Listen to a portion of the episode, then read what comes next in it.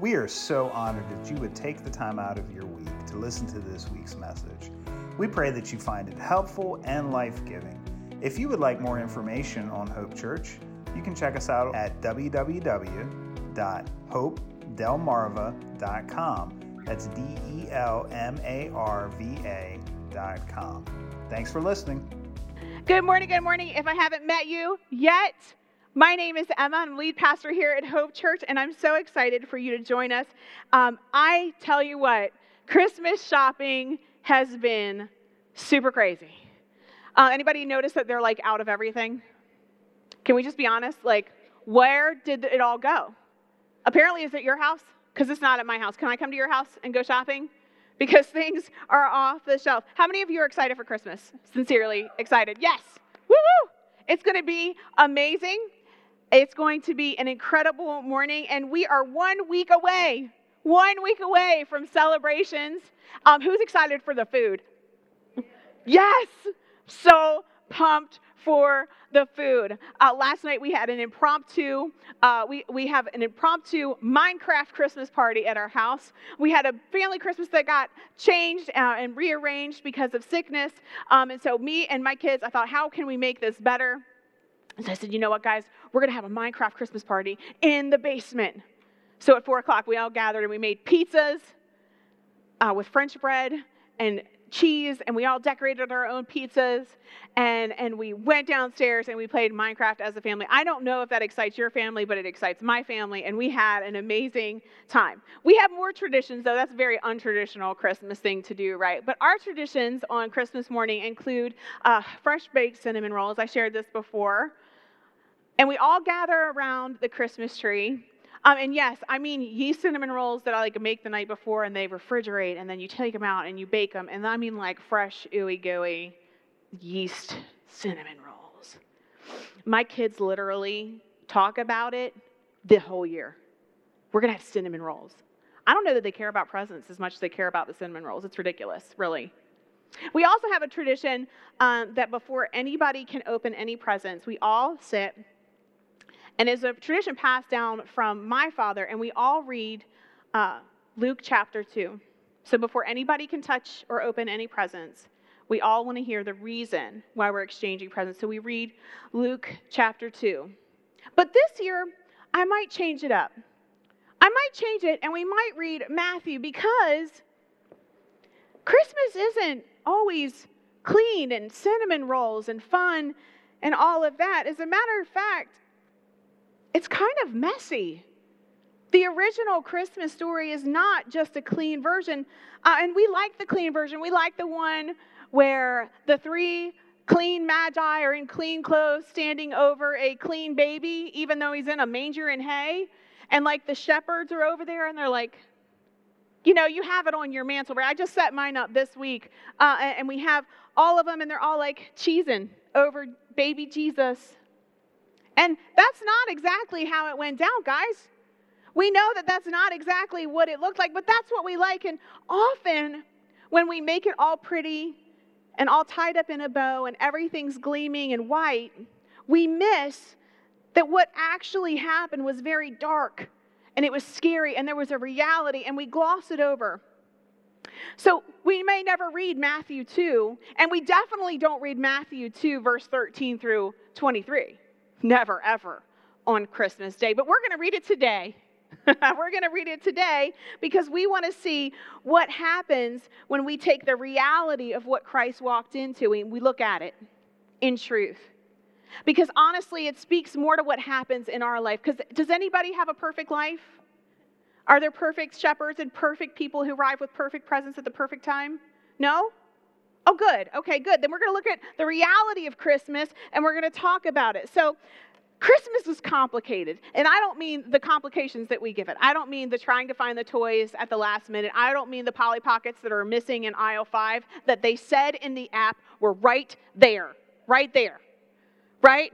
I don't mean the, oh my gosh, we have to go to grandma's and Auntie Sue's and my brother's house, and then I have to jump over to my friend's house on Christmas Day, and everybody has to be in their best Christmas clothes and all that. I don't mean that kind of complicated. I mean a different kind of complicated.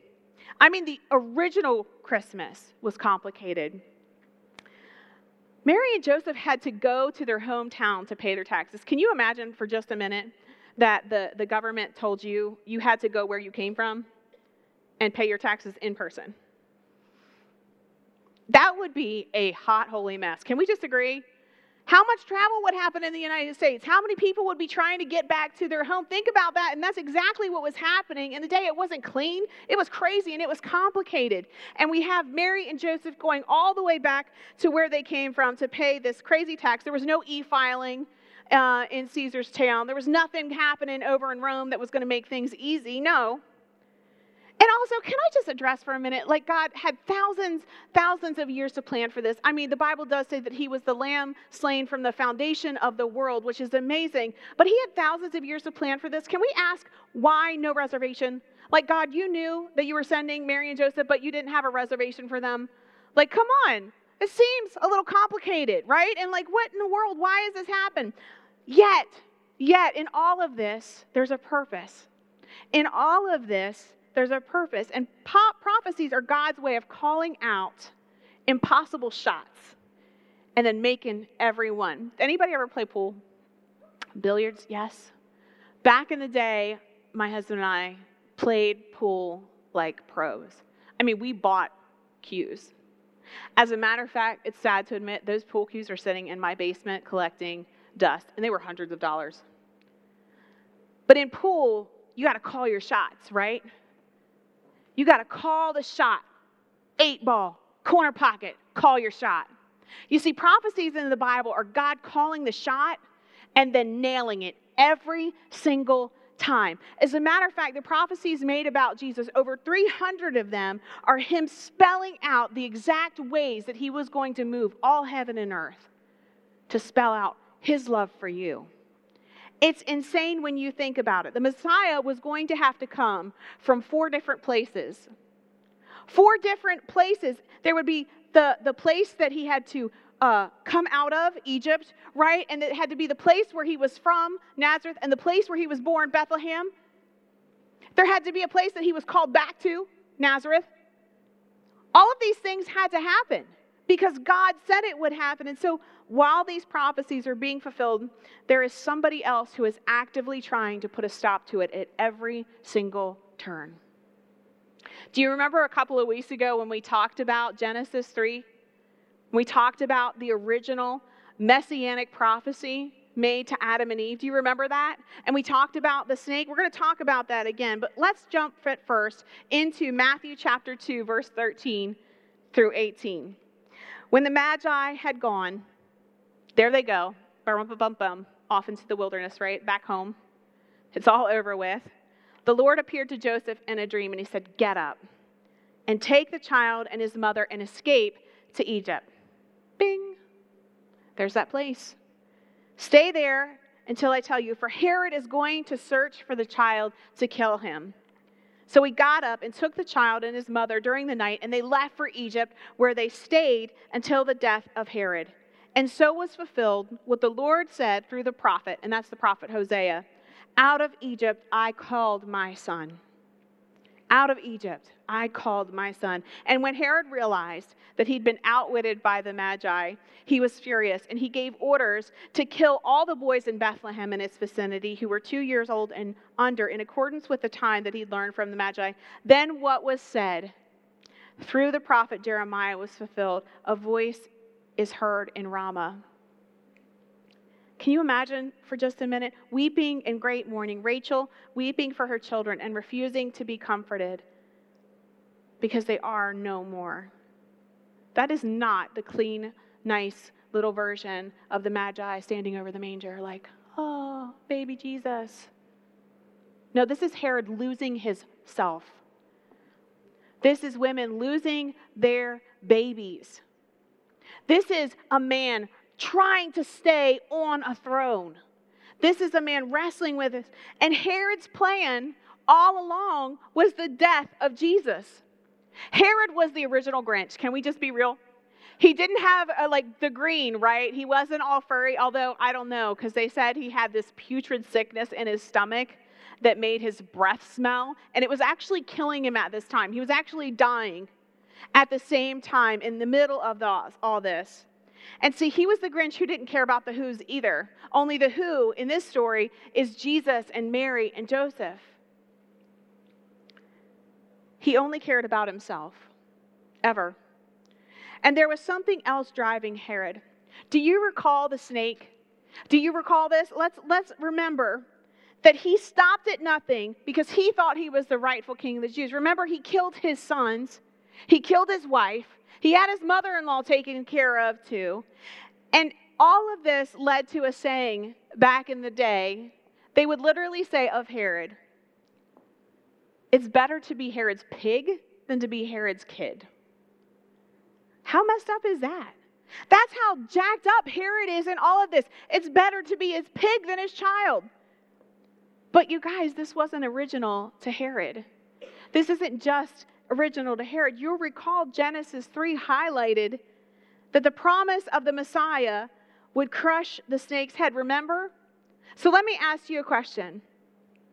If you were told, hey, next Tuesday, I'm going to crush your head, what are you going to do between now and next Tuesday? You're going to figure out how to stop your head from being crushed. And this is what we see down through the ages. Genesis 3:15 said this, "And I will put enmity between you and the woman and between your offspring and hers, and he will crush your head, and you will strike his heel. You see, the enemy was told from the very start just know that your day is coming. That I'm going to send my son, and he is going to take you out. You might strike his heel, but let me tell you, buddy, he's going to crush your head. It's coming, and you better know it. And so the enemy takes all of creation and everything, and each generation, he finds out, oh, it's Adam. Okay, so Adam's going to be the one. Guess what? I'm going to try. And I'm going to go after him. And he's nipping at Adam's at Abraham's heels. He comes after Abraham's family. He comes after the Israelites, right? And then it comes down to the line of Judah. And he says, Oh, okay, it's Judah.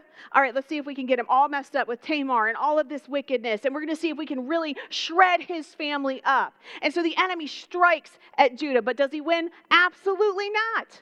So he finds out, okay, it's David.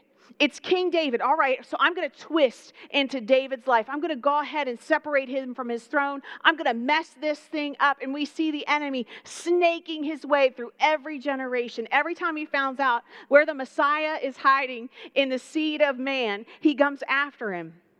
Every single time, snipping at his heel.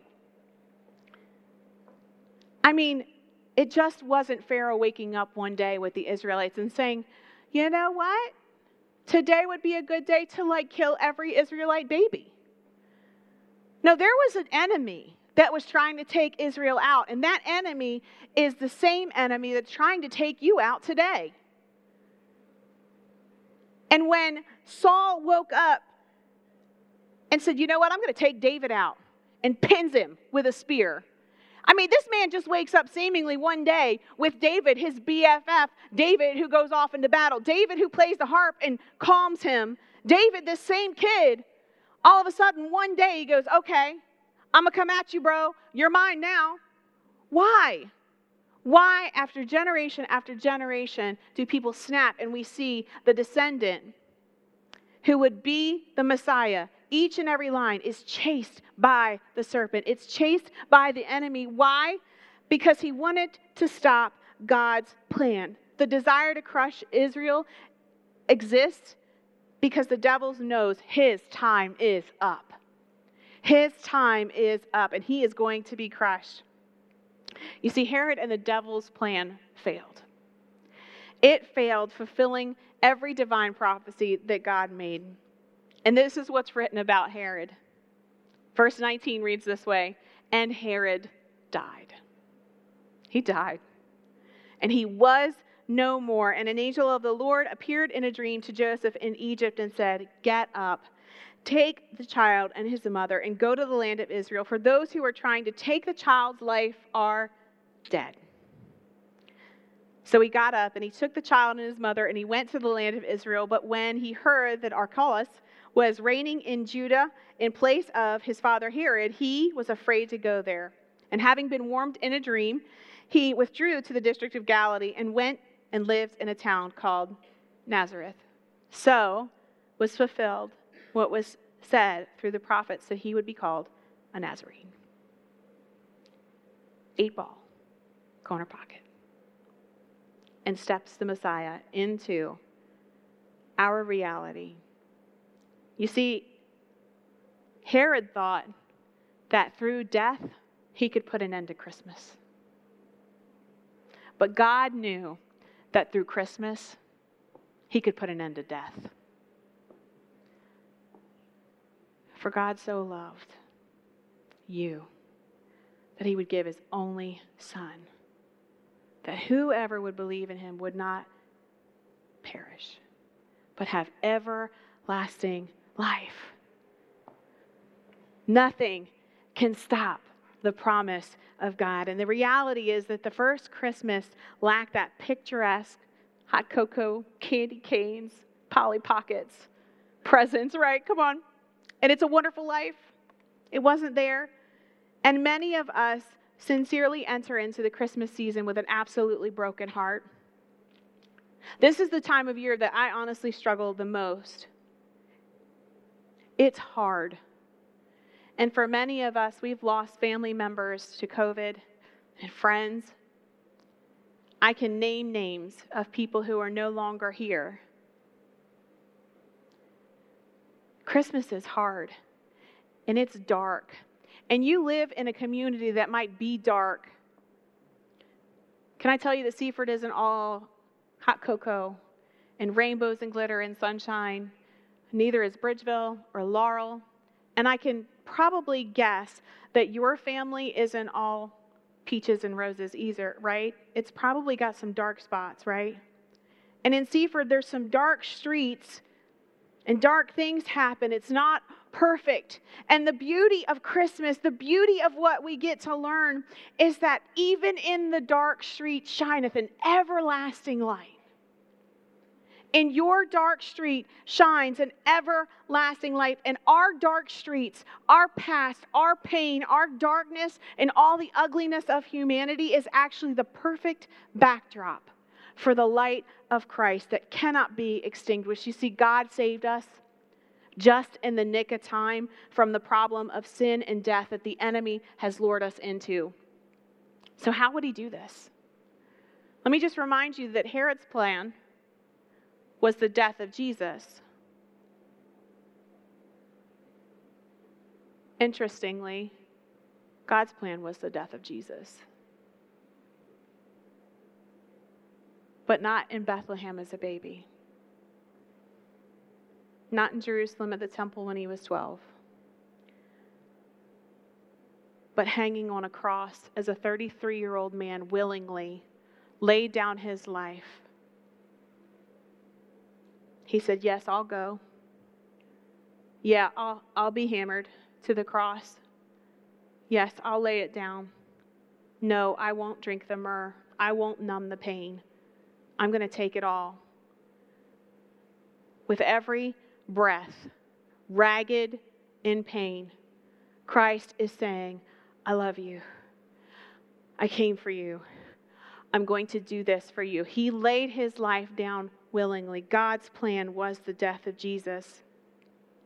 You see, Herod was so tied to the treasure of this world. He wanted his throne and he gripped so tightly just to retain it. Oh, please, I gotta stay here. Why? Because his treasure was in the throne, his treasure was in this world. And if our treasure is in this world, then death takes us from our treasure. But can I tell you a truth this morning?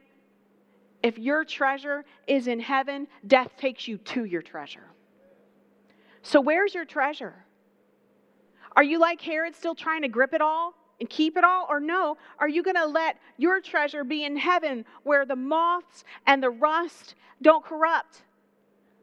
Where people don't buy all the stuff at Walmart and take it so you can't get any, right? There's no toilet paper in heaven. Amen. Come on, somebody. Right? And this is what Jesus gave up all of heaven and earth, all of the throne, the angels, and the glory. He gave up never feeling hunger so that he could be hungry here. He gave up never feeling thirst and never feeling pain and never feeling any of that. He gave up all of the power and all of the dominion that at one word, thousands of angels could come. He gave up the joy and the fellowship of the Holy Spirit and God the Father in unison, in one. He stepped out of that and came for you. If I can convince you of nothing else at Hope Church, I hope it's this God loves you. Philippians 2 6 through 8 said, Who, this is Jesus, being in very nature God, did not consider equality with God something to be grasped or something to be used to his own advantage. Rather, he made himself nothing. By taking on the very nature of a servant, he made himself in human likeness, and being found in appearance as a man, he humbled himself and became obedient to death, even death on a cross. God left glory to come down for you. You see, the wages of sin are death, and that's why we die. The wages of sin are death. And true death, though, is being disconnected from God forever. I want that for none of you, and that's spiritual death. Spiritual death results in an eternal separation from God, but that's why He sent Jesus. That's why there's hope. That's why we share the good news of Jesus Christ every single Sunday at Hope Church. That's why we give an invitation. That's why we encourage you after you say yes. That's why we follow up because the hope of all eternity came down so that you could know the love of God. So this morning, I want to give you two things that I want you to write down, just two today. I know it's not the usual, just two. And if you get these, you're going to be good to go for the rest of your life. So, the first thing I want you to write down God loves me. I want you to tattoo it on you if you have to. God loves me. Write it on your mirror. God loves me. God loved me so much that he left the 99 and came after me. Write it on a post it note and put it on the dashboard of your car. God loves me. Write your name. God loves me. God loves Emma, the Emma that came from Seaford. God loves you, who came from where you came from. Write it down. God loves me because if I could just get you to really believe that God loves you, you would be unstoppable. You would be a force for his kingdom that would never, ever doubt yourself ever. Because can I remind you that God left everything to show you his love? He loves you. The second thing I want you to remember is this my yes is God's amen. When you say yes to Jesus and when you make that declaration and you make that choice, you are joining in on what God has done through Christ and you are saying yes, His will, yes to His way. You're saying yes to every promise that's in Christ Jesus, and God is saying, Amen. Let it be so. When you come into agreement with what God says about you, when you say yes to Jesus Christ, the enemy is defeated, done, crushed in your life. And you don't have to sin anymore. And you can walk away from impurity. And you can walk away from lying. And you can walk away from dishonesty. And you can walk into holiness. And you can walk into righteousness. And you can walk into heaven and all of the glory that comes with it. Your yes is God's amen. It is finished. He has written it and it is done. Listen to what it says Romans 3 8 38. For I am convinced that neither death nor life, nor angels or demons, neither the present or the future, nor any powers, neither height nor depth, nor anything else in all of creation will ever be able to separate us from the love of God that is in Christ Jesus Our Lord. Now it says our Lord. Can we just get real for a minute? Is he your Lord? Because if he's not your Lord, then all of that that was just stated is negligible. The reason why he says in Christ Jesus our Lord is because the lordship of Christ needs to be in your heart. Keep Christ first. When you wake up in the morning, let it be the first thing you do is say, Yes, amen, God, yes to Jesus every morning. I am telling you, and I do not make this up. You can ask my husband. My practice is as soon as my eyes are open, my Bible's open. And before I can even wipe the sleep out of my eyes, I am making sure that I am reading God's word and saying, Yes, Jesus. Yes, God, I am praying. No coffee, no nothing happens until I align my life and I say, Jesus, you're Lord of my life. And the enemy goes, Oh, snap. Here she comes. You darn right. And the same is true for you. When you say yes to Jesus, even in the dark street, there is an everlasting light. Where's your dark street? Is it your workplace? Is it dark there? Congratulations, you're the light. Shine, baby. Shine in the dark street shines an everlasting life. And He didn't call you just an ordinary life, He called you to an abundant life, more than you can ask or think. It's amazing. I want to give you the opportunity this morning. Maybe you're here and you've followed Jesus for a long time, but you haven't really, uh, haven't really connected to Him lately. I want to help you reconnect if that's all right. Maybe you had a relationship with in the past, but you be slipping. And you haven't made uh, Jesus Lord for a while. And you've kind of let the enemy nip at your heels and kind of snake through your life. I want to give you an opportunity to pray with me. You can pray your own words or you can pray the words that I'm praying with you, but I want to give you an opportunity to realign yourself with God and to make Him Lord of your life one more time. Yes and amen again, Lord. I'm going to do it. So close your eyes with me, and we're going to pray together. God, I need you now. Father, would you help me? I need you. I need to know you in the power of the resurrection. And I want to know you in the fellowship of suffering. Jesus, you came to suffer so that I wouldn't have to suffer alone. God, I say yes. I say, I'm back. I'm coming back to you. I'm coming back to recommitting. I'm coming back and I'm saying, I don't want my treasure to be in a throne on earth. I want it to be in heaven with you. So I can re- recommit my life to you today. I say yes again.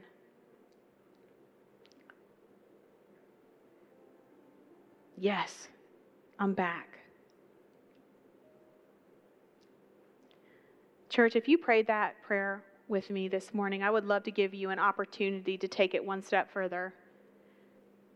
You can text that uh, I'm back to 94,000, or you can scan the QR code that's on the screen. And I dare you to, because I'm going to text you. And yes, it's me. Yes, I actually text and I want to talk to you and I want to tell you that I'm proud of you. But I also want to go into a Bible study with you, to be quite honest, so that you can get back on track and fully uh, on board with the Lord being the center of your life. I go through it with you, and it's all digital. Isn't that cool? It's the coolest thing ever. If you're here this morning and you've never said yes to Jesus, if you've never said, Yes, I'm going to make Jesus the Lord of my life, this is the best day you will ever have because you can say yes right now. You can say, Yes, I am going to make Jesus the Lord of my life. And we're all going to pray with you because we are all excited that this will be your first day. Would you pray with me if this is your first day saying yes, pray, pray this prayer and just know that the Holy Spirit is with you. Father, I say yes to you today. I say, That's me. I want to make Jesus the Lord of my life. I want to make you the Lord of my life, Jesus, today. I want to have my treasure in heaven. I want to crush the enemy in my life, and I want to be a light in the darkness. I say yes. I confess that I've sinned. I don't always live the way you want me to, but I'm asking you to take over from now on. Forgive me and help me to live your way, because I know, Lord, it's better. In Jesus' name, amen. If that's you, I want to walk beside you too. If you said yes, that's me. I'm saying yes to Jesus for the first time today. Please, please, please take your phone out. We are a phone friendly church. And snap that QR code. It'll take you right to your text, and you can text that, and we'll be doing a Bible study with you too. It's all available to you. And if you don't want that, that's cool. Still, still do this and just ignore my text, I guess. I don't think you want to, though. It would be amazing to walk with you on a journey. I am so excited for you to walk into whatever dark street that God has called you to. I'm so excited because I want you to know this promise. From this day forward, no weapon formed against you will prosper. From this day forward, you are more than a conqueror through Christ Jesus. From this day forward, you are a victor, and there is nothing that can separate you from the love of God that is in Christ Jesus, your Lord, from today on. And that's the good news that you can take back into your dark street and shine. That's the hope and the promise of every day that you walk with Jesus. And it's the hope you carry when you walk out of these doors. So today, go be a hope dealer. We hope you found today's message both helpful and inspiring. Hope Church meets every Sunday, 10 a.m., in Seaford, Delaware, at the Seaford Senior High School Auditorium. If you would like more information, you can find it at www.hopedelmarva.com. That's hope, D E L M A R V A.com. Thanks for listening.